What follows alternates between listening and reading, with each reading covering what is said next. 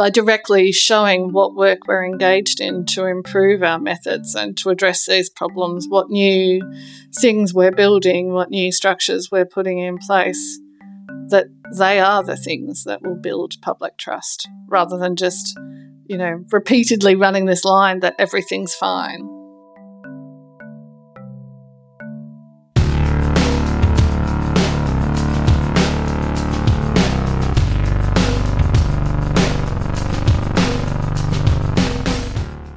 Welcome to Everything Hurts. My name is Dan Quintana from the University of Oslo. I'm here with James Heathers from Northeastern University and a very special guest, Fiona Fidler. And it's even more special because this is our very first uh, a very first live recording, uh, and I'm sitting here because usually a lot of people that I talk to think that James and I are in the same room.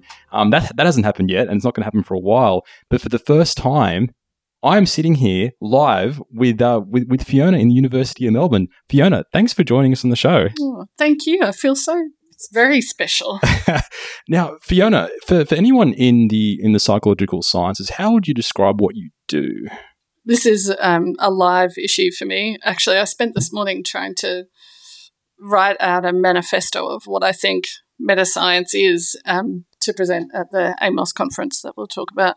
So I think what we're doing here in my research group is we call it interdisciplinary meta research. So in this group, we have psychologists, ecologists, statisticians, people who've defected from medicine and education, and philosophy, history and philosophy of science. And we're trying to do proper interdisciplinary work across those fields and and a big part of that is the uh, is the Replicats project. What is the Replicats project? Uh, Replicats is a new project for us that we started this year. It's a big project, so we've since it started, we've hired about fifteen new people wow. in our group to work on it, and it's about um, predicting about uh, whether people can predict which studies are likely to replicate or not. So obviously, doing replication studies themselves is a very intensive and expensive exercise. And if we can have some other cheaper, more efficient way of figuring out which things will replicate, it can relieve some of that burden. Yeah, because I, I, saw a few months ago, or saw um, for, for the SIPS conference, you you and a group of, of, of your researchers here mm. um, went across to the SIPS conference, um, and I saw there was a there was one piece of luggage and that was dedicated that was dedicated to Tim Tams. I think it's really important that you actually are teaching these these fancy Europeans a bit of, a bit of Aussie culture by taking across these Tim Tams. You had a Tim Tams yeah, um, Hannah Hannah Fraser, one of the postdocs in my group, did carry an entire suitcase of over I think 35 packets of Tim Tams. Incredible. We were what hoping a, that we'd get a nice questions. person. I don't know if she. I don't know if she listens to the show, but uh, I'm going on the record as she's uh, she's lovely. Now, um, speaking of speaking of iconic Australian snacks, let's take a quick break to play a little game. Name this tune. Ah. you crack. You've cracked up in a tinny. what is that? Finally, finally, we're not recording a podcast in the middle of the day. It's ah. finally half past eight at night for me. This is the first time I've got to have a beer on my own podcast in 95, 6 episodes. Literally the first time. I would not have guessed that from listening. now, now, now we're at one psychologist, yeah. one beer. One psychologist, one beer. yeah, shout out to Mick the Prick and One Beer In Bar. I know you're out there somewhere ignoring our podcast because you have better things to do, like fighting the rising tide of cheap lager or whatever it is you people do. Cheers, you two. So, Fiona, so mm. you you you went across to to SIPS to run um, one of your Replicats workshops. Uh, from a practical standpoint, how would a Replicats workshop be run? What what happens during these workshops? Uh, so over that particular workshop at SIPS ran for two days, and we had uh, people working in small groups, groups of five or six, and they were given a set of claims, usually somewhere between 20 and 25 claims to do over the two days. So, what people do is um, within their group is they start with one claim. These are, by claims, I mean kind of the main finding of a research article. So people would have that main finding extracted and summarized with some statistical information, the evidence that's meant to support that claim, and a few other bits and pieces, and then a link to the whole article if they want to um, look more deeply into it. And so we ask people to make some private judgments first about whether they think the claim is even makes sense, whether they think the effect is real, and then how likely is it to replicate with particular definitions about what we mean by that. So they do private estimates first, then we show the rest of their group each other's estimates and they have to discuss. And the point of those discussions is not to reach any sort of consensus. Rather, we want them to say, that person's interval over there looks really different to mine. What do you know that I don't know? So, to talk about counterfactuals and share information. And then at the end of the discussion, they um, have an opportunity to privately update those estimates and tell us anything else that they didn't want to share with the group. So if they happen to know something personal about the researchers who mm. ran that study and they don't, they want to disclose it, but they don't want to actually tell other people in the room, then they have a chance to tell us that at the end. So we did that we had 30 groups at SIPS doing that simultaneously. Wow. So we'd booked out the entire conference venue and um, doing that pretty much constantly for two days. Wow. Mm. And so I understand there are there are three thousand claims mm-hmm. that you're evaluating, mm-hmm. um, and so you, you, took a portion of those to SIPS, and then you evaluated those claims. Yeah and then you also you run workshops here at the University of Melbourne. That's right. Yeah. Um, but also provide the opportunity by the people who run workshops as well. And I saw that you're actually doing virtual workshops too. Yeah, they'll, you're they'll start in um, in November. We'll have a plat- the full platform set up so that people can log in from anywhere, join a remote group Amazing. online, and um, estimate as many claims as they find interesting or problematic how, how far through the 3000 are you? We're up to about 600. Okay. Yeah. Okay, so it, it, you're not going to be getting through them anytime soon because it takes a while for each claim. We we have to be finished by June next year. Oh wow! Yeah.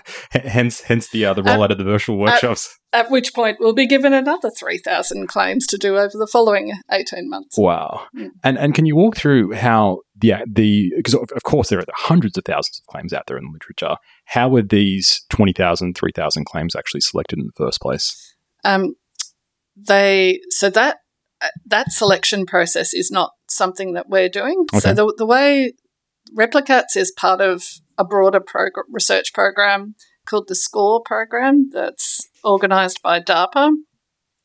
And there's a separate team, Brian Nosek and the Centre for Open Science are curating a, a bigger data set, a data set of 30,000 claims. Wow. That our 3,000 are um, sampled from. So we we know what disciplines they come from. So they come from eight different social science disciplines, including psychology. What about criminology? Criminology. Oh. Yeah. In fact, the journal that I think you're referring to is on our list of journals. Interesting. It is very interesting. Not not entirely sure what how we're going to manage that within the project yet. So, um, so that's that other team at the Centre for Open Science are curating that data set. They feed us the 3,000 mm. Claims that um, we're working on. And then they we're blind. They'll also be running a subset of replication studies that sort of are the ground truth to test our predict the accuracy of our predictions on. And but we are blind to they'll probably be replicating about 10% of those 3000 and That's we're blind lot. to which ones are being replicated okay okay so so you've got you, are looking at whether people without actually running the study can predict whether it's going to replicate yeah. um, and then um, uh, there's other groups of people who are actually running the replications and yes. wow okay and then there's a third part of the project which is um, which we uh, we don't actually know yet which teams are involved in that they'll be developing machine learning and AI algorithms that control through the entire database of 30,000 and assign confidence scores to those. And they will be tested against our predictions. Wow. So it's like a humans versus machines. kind Humans of versus thing. machines. Hello. I wish we had a good claim we could do live. Maybe we could get one of Dan's papers. See what Fiona thinks of it. I was um I, I was almost going to ask because uh, there's a lot of papers that I would like to uh, within my field at least. Oxytocin's gone through a lot of hype. Um, maybe there's an oxytocin paper. Given I've had a quick look at the journals within psychology that you're evaluating, and I know there's been a few oxytocin papers there. But um, say if I wanted to actually run the ruler over a few papers using your your, your protocol, how would that actually was that actually possible to do to, to use the same sort of procedures for Yeah. doing pa- papers outside the scope of these three thousand? Yeah, and we would love that. So we we built this. I mean, not me personally, but people on our team have built the platform that we use to host these claims and that people enter their predictions on and have their little discussions on. And we would love if after this is finished that that platform got used for other things, that Mm. people could use it to upload their own papers and send them off to one of these groups, for example. Yeah. Be a good thing for Journal Club, wouldn't it? It'd be- Everyone rates it beforehand. You go in, you have the discussion, Yeah. and then you will rate it blind afterwards. That'd be an interesting addition to any any given Journal Club. It'd be you know? a really Body on the line. I'd love to see it attached to some kind of preprint server, even to have this sort of setup Oh. around. Because a, a lot of the people who participated in our workshop at SIPS um, were early career researchers, PhD students, postdocs, and they said that they found it really useful as you know as they embark on doing. Uh, uh, in many cases, their first peer reviews for journals, that this was a really useful exercise to sort of calibrate their impressions of the paper against other people's Hmm. impressions and to see whether what they'd missed or whether they agreed with other people about the overall assessment of the paper. And so I think I think it can be a really useful exercise for peer review training, but um, also maybe for actual peer review itself. I, think what's really interesting is that the, the the mark of how we actually look at whether this is an important paper, a paper with impact, Mm. is is shifting. Whereas in the past it would be about what journals are published in, but now we know impact factors are shit. Then it kind of went to okay, let, us look at every paper individually. Let's look at the citations. Um, but that necessarily isn't a measure. And there was a recent study that came out that actually demonstrated um, that citations are not a good measure of the replicability of a particular paper. Um, so I think what would be great because we, we had an we had an episode on this recently, James. Where we were talking about Google Scholar and the role that it plays in citation Mm. patterns. Um, and a lot of people will put a search term in, look at a paper, ah, that has 100 citations, it must be good. Um, I would love to actually see in the future that alongside the citations, you get some sort of score, some replicability score to actually see. Because really, when you think about it, the most important thing about an outcome is would this actually replicate or does it actually replicate? Um, much more, and it seems to be much more important than how many citations does it have or which fancy journal was it published in.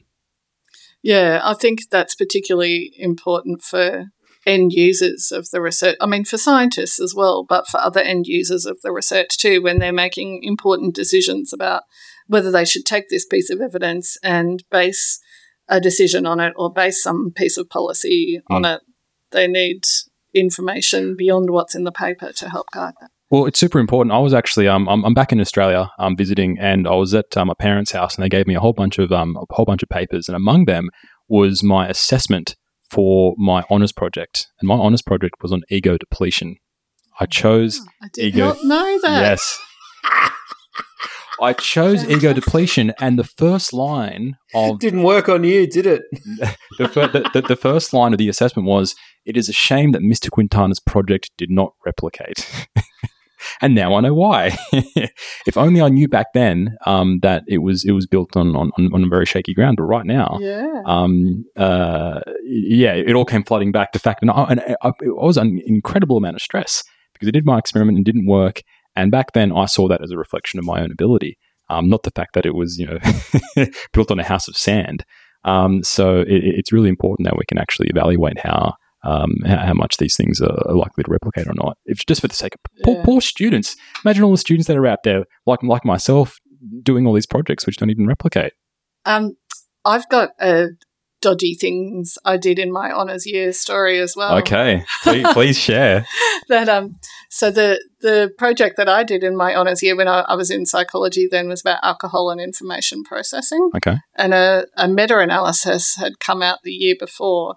Um, that my supervisor was determined to prove wrong for some reason. So we ran a single study to try and disprove this meta analysis. And um, after we'd run about, I can't remember exactly, maybe 20 or 30 subjects through the lab, we ran the analysis and um, uh, no, it's not quite significant yet. Let's get another 10 in. Oh. So we did. And then it was significant. Ah. And, um, and then they gave me a prize. Wow. Mm. so, and I, I knew then, I think, that something was was up in psychology. But it's kind of weird because because because back back then it, it, was only until a couple of years ago almost that, that, those sort of practices people would just go okay we just collect more people people just didn't understand yeah that you just that you can't you can't do those things what, what about you james do you have any replication what, what did you what did you do for honor didn't you do economics or something for your for your honors mm, um you're gonna hate me I can't remember what it was on. Yeah. you can't I remember what your honours project was on? Well, I did a graduate diploma, which is like uh, honours for people who are a bit dim. Um, what was it on? Oh, yes, I I do remember. Um, it was on something to do with skepticism and false beliefs and the Barnum effect. I found it very interesting that there were people who were unbullshittable and there were other people who were incredibly bullshittable. Um, there wasn't anything particularly problematic about it. I took my shot, I analyzed it, I did pretty good. Man, I wish I had a better story for you. I just sort of, uh, I mean, this, this is I've, I have a terrible memory, Dan, and it is also the end of a very long day. I honestly have to go and look it up. Isn't that dreadful? I mean, I've heard plenty of stories being in the department at that point in time. We we we knew. I mean, I'm comparatively youthful, he said, lying through his teeth. But I, I, I absolutely remember sort of scuttlebutt about the traps of people who were you know, it was spoken in hushed tones. Well, she'll she'll just keep running participants until that experiment works. We didn't understand the statistics, but I mean, if you've got more than one outcome, it just stood to reason without the, the, the slightest bit of, uh, the, without the slightest empirical bent that if you had enough outcomes and you had enough people delivered in batches over time, that eventually something would limp over and that would be the end of the story. And mm. we all we all thought it was quite dicey. Um, we just didn't really know why. So, I mean, the environment was definitely the same, uh, absent of my shit memory of what I did in it. You know, it was um, I, I wonder if people's opinions have really changed about things like this as much as they've been kind of filled in with the hard facts of how it works and then emboldened. Do you remember thinking that that was okay? Yeah, absolutely. Well, oh, it always struck me. I mean, you've you've given me a ton of shit for being a grumpy old goat over the years, but it always struck me as tremendously problematic just on first principles.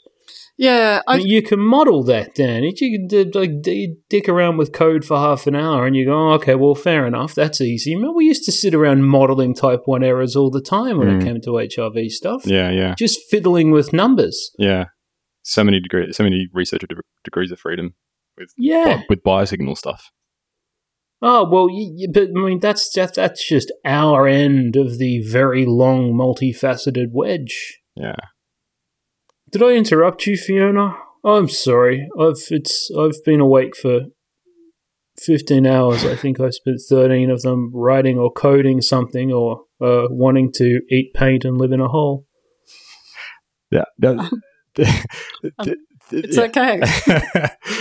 Thinking about the um the Replicats project, um, how, how, would you define it as a successful project? Like at, at the end, when you get to the end of it, how how what what sort of um outcome would you go, yeah, that, that was great. That's exactly what I envisaged?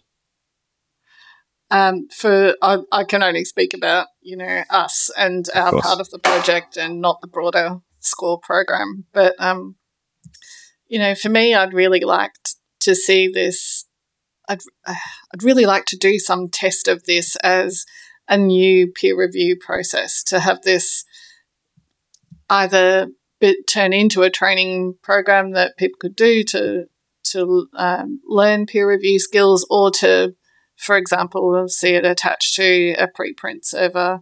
Um, I don't exactly know what that would look like, and I haven't mm. really thought through any of the, these ideas yet. But that's that's kind of where we're going with it. Okay, and mm. I mean, hmm. we know that peer review can take a long time. Uh, applying these principles, how much extra time would it take for a typical paper to actually add this onto a typical peer review that you're doing? The process in our workshop. It's funny, actually. One of my postdocs had calculated before the workshop that each paper would t- should take 28 minutes each. That was the time that she had allocated in okay. the schedule for each paper, and it turned out to be pretty much perfectly accurate. That's so there's a little bit of variation. There was about probably two to three hours variation between groups and how long it took them to get through their set of claims. Mm. But 28 minutes was pretty pretty spot on. Look, that's not bad at all. Um, mm. And I, I, think it's good to formalize this because I've I've seen just coincidentally I've seen a few talks from some editors of journals recently, and all of them, funnily enough, had this sort of one theme when when they're looking at a paper and thinking about a paper, they have this kind of sniff test of would this actually replicate. And now it kind of just seems like you kind of look at it and you're like, oh yeah, it's got these qualities, it's got that qualities. But to actually formalize that that process within the peer review process, I think will be would be fantastic. I mean, the, these groups were doing quite different things too. Like some, uh, what will be great at as we go along in this project is to find out more about what exactly it is that people are doing when they make these judgments. So um, we've collected not only people's quantitative probabilistic predictions about replication or their ratings of how comprehensible the claim is, whether they think it's real or not, but also just hours and hours of um, qualitative information as well. So, comments that they type in on the platform. We took recordings of all of the discussions that people mm. had in mm. that workshop. And there's a lot of information in there about what kind of cues people are relying on, what heuristics they're using when they rate something low or high, and trying to match those up with which predictions were most accurate.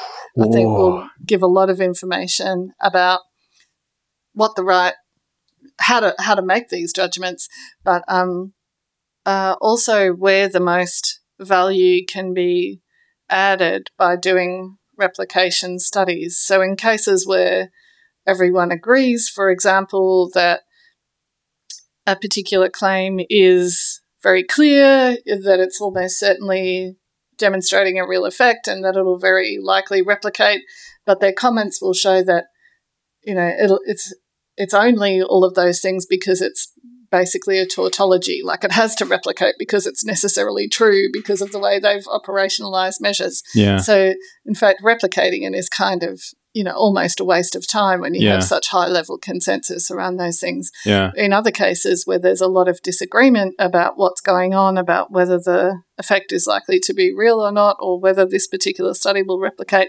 there are cases where you can imagine a replication study adding a lot more value because that, that's a really good perspective, and that's something that I've actually thought about a lot. Speaking with the Lakens group, Daniel mm, Lakens, yes, yes, I know him, him, and uh, Peter Isager and a few of those yeah, people. Yeah, I've been talking to Peter oh, as well. yeah, I, I, visited that group um, a, month or two ago, and, and they mentioned that. Like, I didn't even think of that. Um, we only have X amount of resources, so we can't replicate or, try, or attempt to replicate everything there is some studies which will have greater value in actually re- replication. So I, I, think that's fantastic. Mm. Um, and, coming back to these these heuristics that people are using, um, do you have any early indication about what heuristics people do tend to use and which ones are actually accurate? Well, we, we know people rely a lot on sample size and p values to make those decisions. yeah, p- p- 0.03. yeah, yeah. So uh, actually, there was one one group I remember at SIPS who had come up with a heuristic that if it's anything over a three way interaction, just say no. It automatically no. Gonna... so there's a there's a you know there's a range of things depending yeah. on the type of study. You know whether it's experimental psychology studies or whether it's yeah. kind of economic modelling. You know, there are different heuristics in different disciplines. Well, that seems like a pretty reasonable heuristic. We were mocking Totally. a paper on the internet the other day where um this is one one of these uh one of these classic priming whatever results where they'd managed to they'd managed to excavate a four way interaction which I didn't even know was a thing. Um, Can and SPSS even do that? of- well, I, I, I don't have the slightest idea. Um, and I, I, I, I looked it up because um, it was being roundly mocked. And there were uh, eight people per cell no. in 12 groups or something. And there was No. this beautiful, there was this beautiful result that just came uh, marching out of it. So I'm going to put that one in the no column, uh, except for the fact that um uh Randy McCarthy and pals already did a massive replication of it, and it turned out not to have a D of 457 or something. Um, so look, I, I, I quite, I quite like that. I mean, you, you, you excavated some incredibly dicey interaction. I think I have a lot of those for reviewing uh, any individual paper. What, what are yours? I bet Dan does. Dan's always got little tricksy hobbit business, Fiona. What are yours, Dan? Um, What are your bullshit heuristics? my my bullshit heuristics um, for meta analysis is um, look, it, it might be unfair, but the choice of software that's used. Mm. Um, there is point and click software, but it doesn't actually require much expertise to use that. And when I dig deeper deeper into these papers, people who use this point and click software often make fatal mistakes to the paper versus people who are using, um, for instance, R packages where you actually need to understand very carefully what you're doing. Um, so that heuristic almost always holds up. Um, not to say that I immediately dismiss a paper that uses this software, but I'll read it much care, mu- Can much I more. guess what it is? Go for it. Is it CMA? Yes. but look, look, I'm going to be honest. My first meta analysis or two used CMA.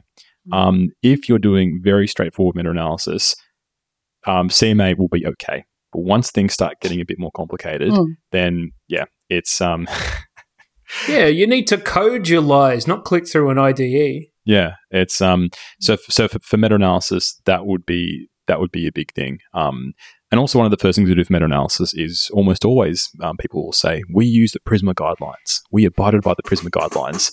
Um, but then when you actually look at the checklist, they didn't. They they missed out on a lot of stuff. Stuff wasn't pre-registered, so it almost seems like people are saying it by rote. They see that other people Right. wrote in their papers we use Prisma guidelines, and people are just writing that because they have to. Um, without yeah, it's the same way people have. Uh, have have you read the Declaration of Helsinki, Dan? it's, it's it's riveting. No, I haven't, I haven't read the entire declaration. No, right. Well, I'm sure you've mentioned it a couple of times in a paper somewhere. How you you conducted all your research in a in yeah, it's, pure it's because it's, up to my local ethics committee to to to to to make sure that I'm doing that. Yeah, okay, but is there anything in the Declaration of Helsinki that might be a problem where you where you might have gainsaid it?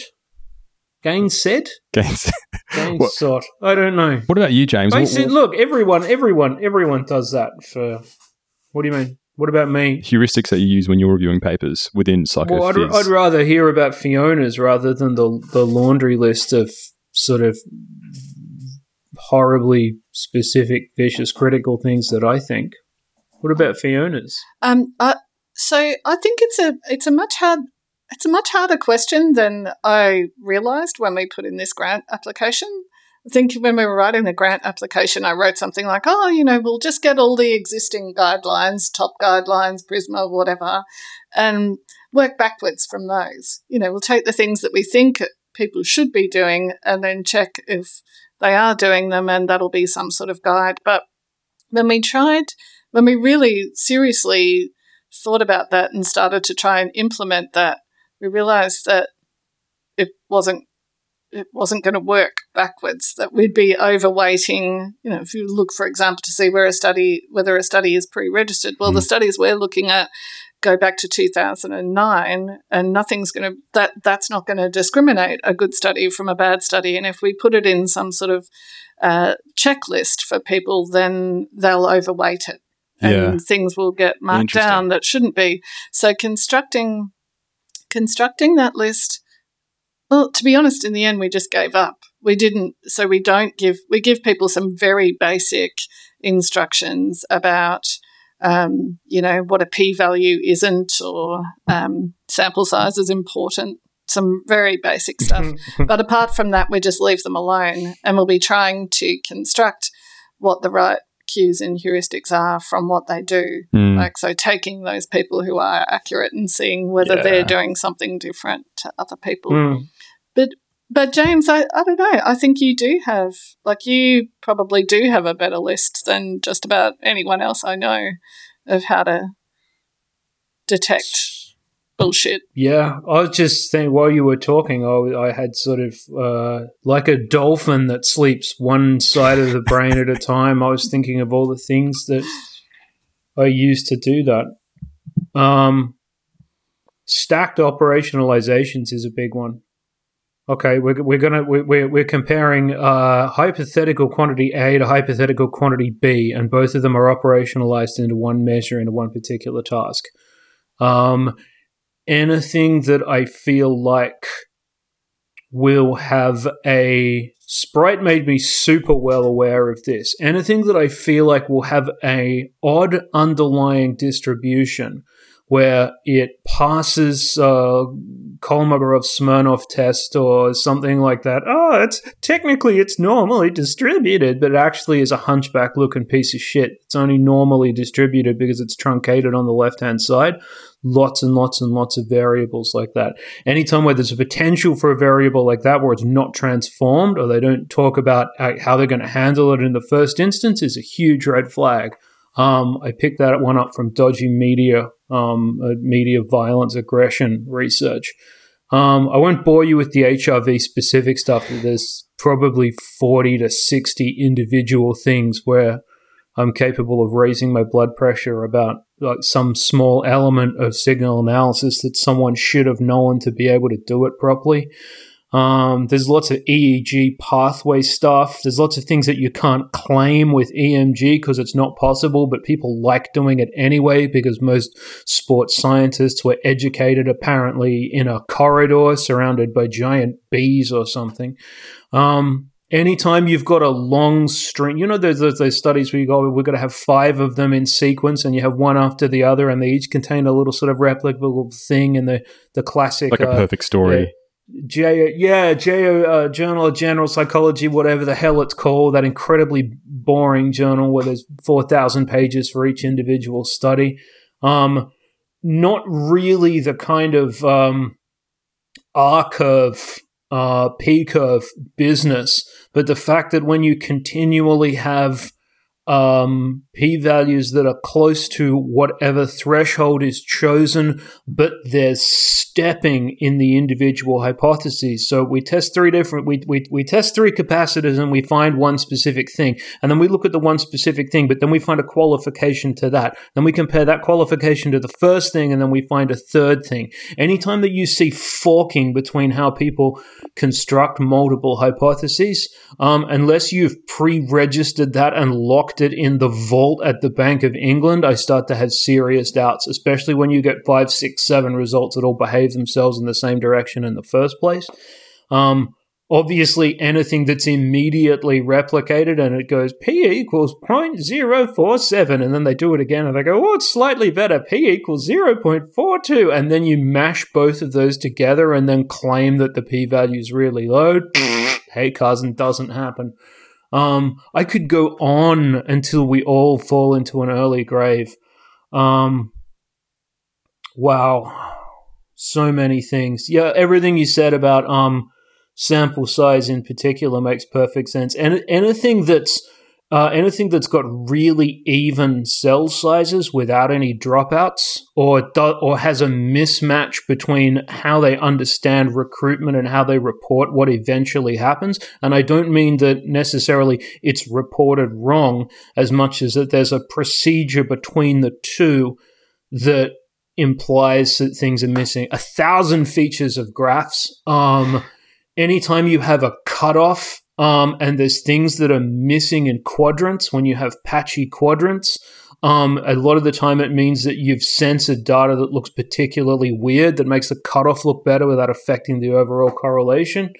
Um, any correlation that's done by a weird method that I don't recognize, that's a like, oh, we didn't, and we didn't really like that one, and we heard Pearson was a racist, so I used this one that's called a that, that, that, that, that we that we made up. correlation that that is you, you know or we think yeah then, then we thought we'd just do we'd, we'd, we'd throw in a log rank or something and put on a wizard hat and then we saw what would happen after that look on and on it goes um uh, but the biggest one of course would be failing uh, failing an error detection test Sure. even if it doesn't really even if it doesn't really matter even if it's something that's missing Mm. um, even if it means nothing whatsoever about the honesty of the research, if it just means that there's an oversight, is that in general it means something's underreported. Yeah. Um, that's a, everything I can think of off the top of my head while talking for five minutes solid and running out of beer. How was that? On that Right. note, we're going to take a very quick break, and we'll be back soon. we'll be back soon with with more Everything Hurts. If two Hurts episodes per month isn't enough for you, you can hear an additional bonus episode by becoming an Everything Hurts patron for only $5 a month. If you can't swing the $5 but still want to support the show financially, we also have a $1 per month tier, which gives you access to a monthly newsletter. All of your financial support goes directly back into the show. If you want to support the show non financially, we'd love it if you could leave an iTunes review or share links to the episodes on social media. Now, let's get back to it.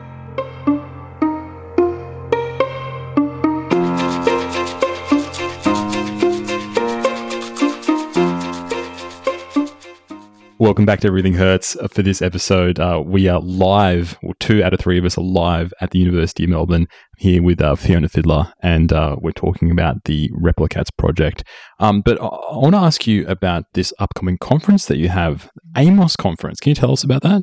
Yeah, we started a new association Ah, this year. We just made it up. Um, so last year in September, a group at the University of Queensland had a little, well, what they thought was going to be a little meeting, um, a SIPS style meeting organised by Eric Vanman. He thought maybe 30 or 40 people would come and about come and about 150 people Wow. showed up. And um, and so we good realised job, Eric. yeah, we realised then that we kind of had a, a meta science community in Australia that hadn't really been connected before. So we followed up having an event here at Melbourne when Samine came to visit in November last year. And then that was again over 100 people came. We thought we, we should do something with this energy. So we started AIMOS, which is the Association for Interdisciplinary Meta Research and Open Science. And we incorporated this year, and now we're having our first official conference next month in November, um, which is very exciting. And James is going to come out for it. hey. Toot toot. Yeah, coming back home. Like a crap freight train. Actually, freight trains never cross the Pacific Ocean. Like a flying vehicle. I don't know. Save me, someone. And, and, And- pe- pe- people can still register. Yes, yes, they can. Um, the early bird registration closes in a couple of days, but even Ooh. but the people can register. It'll still be really cheap even after that. Yeah. and people can register up until the date. So this will have talks from across psychology, medicine, um, economics, information science. So Jevin West will be here giving his talk, his Ah, famous talk from the Metascience Symposium, and um, library science, statisticians, philosophers of science. incredible. So in the morning we have um, talks, and then in the afternoon we'll move into sort of a, a workshop, hackathon, unconference style program. Yep. And we're hoping that those two things together will will work, and um, we're very excited about it. And before that conference, we're running the day before that conference, we're running another big replicats workshop like the one that we ran at SIPS. Tim Tams? Plenty of Tim Tams? Sorry. You're going to be, you're gonna be having plenty of Tim Tams? Oh, t- um, Tim Tams are less exciting once you're in Australia. Apparently, They're exciting. They're exciting for me. Samine's demanding Lamingtons. Lamingtons actually, for So it might be a Lamingtons. Okay. Have, have you introduced Samine to the uh, to the iced Vovo? oh, that's a th- I've forgotten about. Yeah, bring out bring out the iced photos. Yeah, Dan, how old are you? mate. I've been out of That's the a sixty. That's a sixty-five-year-old man's biscuit. I, I- I've been out of the Why- country why for don't you- why five don't you years. get- why don't you get some Cadbury Quality Street and some nice Quality Street. while you're at it? Look, And I've a been out of the coun- cup I've been out of the country for too long. tea, you fucking pensioner. E- even e- even even the simplest things get get get me uh, get me all all excited now that I'm back in uh, back back in the homeland. But yes, um, you are the simplest thing. yeah, what so what what date is AIMOS? seventh and eighth of November. Perfect. So the episode will be out well well, well before when uh yeah. So yeah, come come along and, and James, what do you what do you do you know what you're what you're speaking on? Oh yeah, uh, all my work. Cool. Fiona, we have a whole bunch of new uh, techniques and kind of background stuff that we've been working on um, that are sort of a combination of released and not really understood.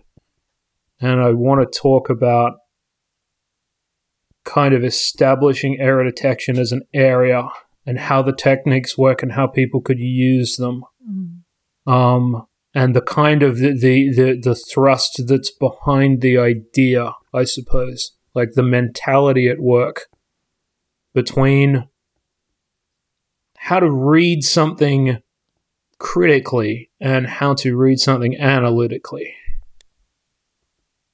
Is that good? Yeah, I that think sounds great. Oh, good. everyone uh, Talk accepted. come along in here, yeah. James. Now, Fiona, um, would you ever thought that um, Bob Katter would have some crossover with your work? That Bob Katter would have opinions about the quality of research. Now, James, can you can you can you explain to our non-Australian listeners who Bob Katter is? Bob Katter is a dung ball in a hat. he uh, Bob is um, a mem- member of parliament who who once claimed that there were there, there were no homosexuals in his entire electorate of um of hundred thousand people, am- among other wild wild and woolly. Well, they might have taken one look at him and all left. yeah, more hygienic. he he is um he's literally a is he is he actually a cowboy? He's I don't know. He, he dress, No, he's not. He's just he's cosplaying as a cowboy because it's it's it's fun for him. So Bob and a few other politicians of his of his ilk um, have come out recently to um, to suggest that we need some sort of measure of research quality. And uh, Fiona, you wrote a, a conversation article along with Samine, um, Alex Holcombe, and who else was on the article? Uh, Martin Bush and Bonnie Wintle, who are postdocs here in at the University of Melbourne. C- c- can you walk us through this whole story with this proposal? So there are, um, I mean, this is this is just Australia's version of a, you know, a common move, I think, at the moment, which is to invoke the replication crisis as evidence that you can't trust science, and so you know, climate change isn't real, or vaccinate you don't need vaccinations or something. So it's using using this evidence from social psychology or preclinical medicine to make claims about very different types of science. So it's happened Yeah. in the UK with climate denial groups, and uh, you know, and it's happened in other places too. And now, you know, three or four years after everyone else, Australia Australians have worked out how to do this, and it's come up as um, the Nash the National Party have a proposal at the moment to establish a centre for research quality control. So I forget it, quality assurance or something like this. But it, and they have a couple of times now directly referred to the replication crisis. So politicians have, and also this farming lobby group called AgForce Okay, has been talking about the replication crisis as but in, well. in social psychology, and they're somehow yeah, and Wow. they're somehow connecting it to water quality in the Great Barrier Reef. Yeah, social psychology causing causing the uh, problems with the, the yeah. Far but out. it, but it's a it's a little bit frightening. I mean, I think we sort of we have to we have to take this a bit seriously. Yeah. I think because the a common response to this sort of thing is to to fall directly into scientism, you know, a, a, a straight out defense of science where science is untouchable. You know, we have our, our methods and it's self correcting and you can't criticize it at all. And I think people do that because they're so af- they're so afraid of giving ammunition to these anti science groups or these climate denial groups. And and we get, you know, this must have happened to you in your work as well that we get when I have written publicly or spoken publicly about these problems, we do kind of get a ta- well. There are two responses. One is you shouldn't be talking about this in public. You're just giving ammunition to the when the whole world's unvaccinated, it'll be your fault. Or the or another response, which is um, that it's okay to do that self correction work in pri like sure we need to do it, but we but we don't but we shouldn't talk about it publicly. Mm. Like we should just keep it to ourselves and get our own house in order and um, not let the public in on it.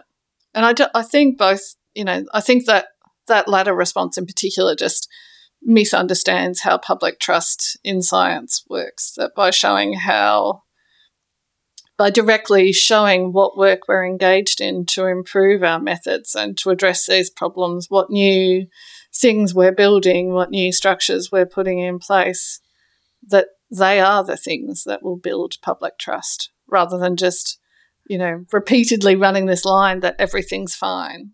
Mm. I, I don't think we give the public enough credit.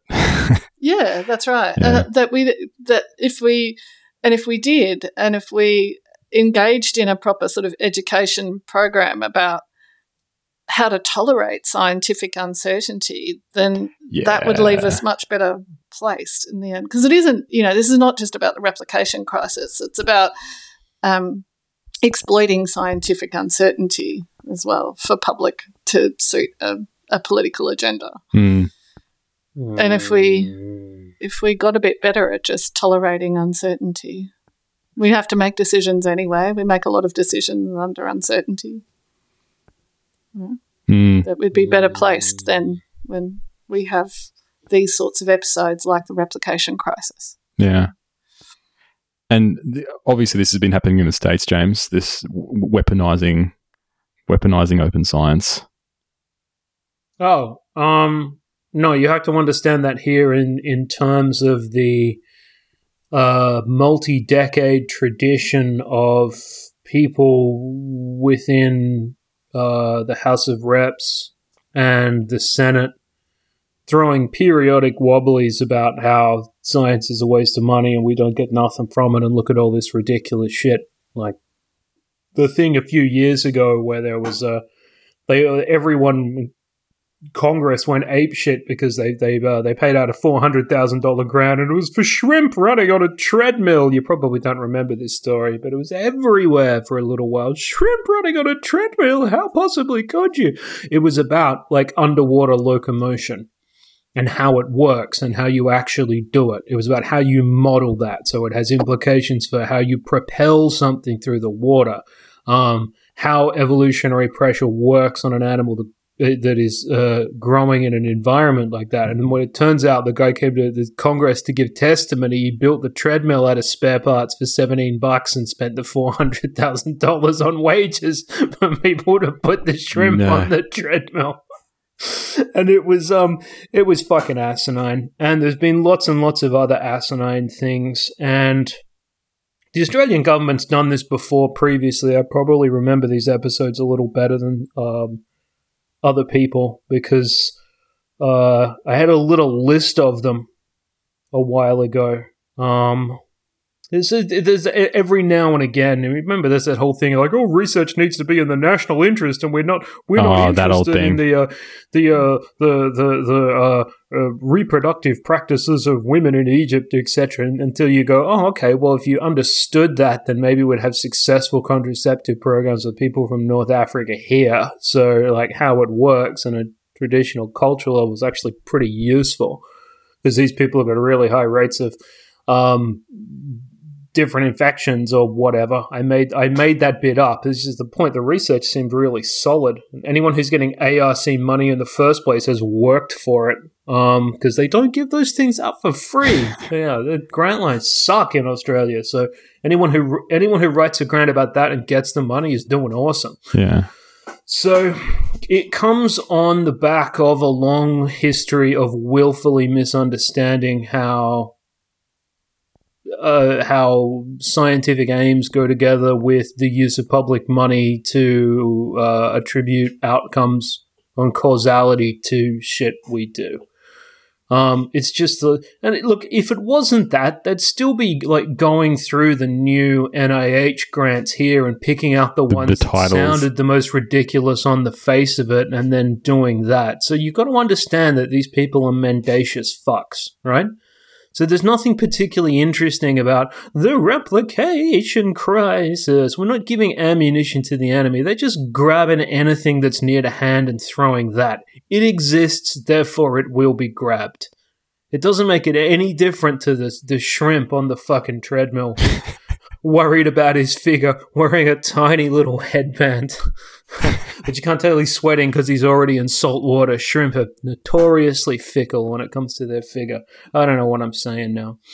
Look, um, the, the the other the other thing is like uh, the I mean I can't let this go, Fiona. I was like try, trying not to rage out before the the idea, not just the whole like oh, you're giving ammunition to the enemy, but like for Christ's sake, do it quietly because the public yeah. can't be trusted with the actual truth. And if they just leave us alone, um, and we can fix it up on the quiet, anyone who's tried fixing anything up will tell you just how well quiet works. Mm.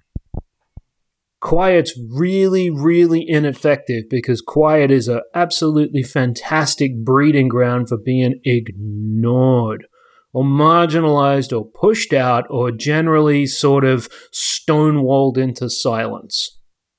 There, there was so people people are continually when it comes to error detection stuff. People are like the idea, oh no, it's going to be in the media's. People are going to be talking about it publicly. Something must actually be done. You're like, oh, okay, well, sometimes that's the one bullet in your gun when you're dealing with someone who's deliberately honest and uh, dishonest, I should say, and, um, you know, mendacious and difficult. It's the one thing that they don't want to do is actually have to explain themselves in public, which is ostensibly the whole deal of how the information acquires value in the first instance. That is the absolute minimum amount of ranting I can do. I'm sorry. Mm. I, I, do think it's it, it's good in the sense that the government is talking about research quality. Um, of, of course, it's for it's for nefarious means, mm. um, but uh, I, I, guess it's good that the government or or is open to these ideas. And then, and then I saw there was um, the, the chief scientist of Australia, um, Alan Alan Finkel. Finkel, yeah, he recently came out to to, to say that um, you know we need to improve science, um, which which is great. Um, but um, does he have anything to do with the, the, the, grant funding agencies at all, or he's sort of a bit is, is he a bit separate? Yeah, because I mean, it, it's it's great that people in power are saying these things, but but if they actually have the power to, to, to change by changing incentives, if we're changing incentives from the, the grant funding agencies, then you can actually improve these things. There has been a campaign running here for a while in Australia. I mean, by here I mean Australia, um, led by a guy called David Vaux, who's a cancer researcher, cell biologist, and he's he's had a call. Like when I say it, it's going to sound like the same thing that the Nationals are proposing, but it's actually, the, the it's actually version. quite a different thing. so he's been running a campaign for um, uh, an independent office, like an ombudsperson in Australia for research integrity. So he does a lot of um, kind of fraud detection, you know, writing writing letters to editors of journals when he discovers fraudulent plots in articles, and has many many times been um, dismissed by editors, saying, you know, uh, yeah, sure, it's it's probably a fraudulent plot, but that person's really famous, or they're not going to deal. It's too late, or some some excuse. Wow, I cannot relate to this so, man's experience no, right, at all. Yeah. I'll introduce you when you're here. Um, Rock on. And uh, and so you know, the, when the journal won't take those things seriously, and when institutions also have an incentive to to cover things up or keep things quiet, in Australia, there's nowhere else to go. So we're we're actually one of one of the only developed countries that doesn't have this kind of independent yep. office. So he's That's been on really a campaign to establish a position like that in Australia, which has, and that's had a um, reasonable amount of support from you know me and people in my group and other researchers interested in this area but it's a it's it's coming from a very different place and driven by very different motives and interests than where mm. the National Party proposal is coming from. Well, the the the, oh, the ORI in any countries normally it's not just sort of like oh let, us get Bob Katter's mate uh, right. Barry Barry the cat who also has a hat just like him from Maroochydore to be the head of the fucking Insti- Institute of Institute of Coal is Cough Wonderful. Um, an ORI is a totally independent body. They make their own internal deliberative decisions here. And while they're sort of subject to oversight, there's no one that tells them what to do. There's no broader agenda. The whole thing is like walled off.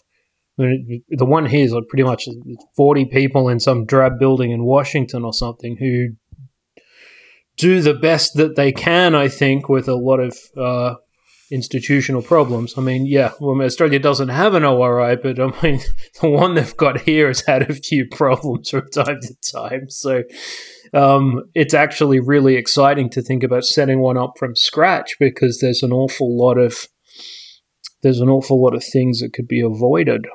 Um,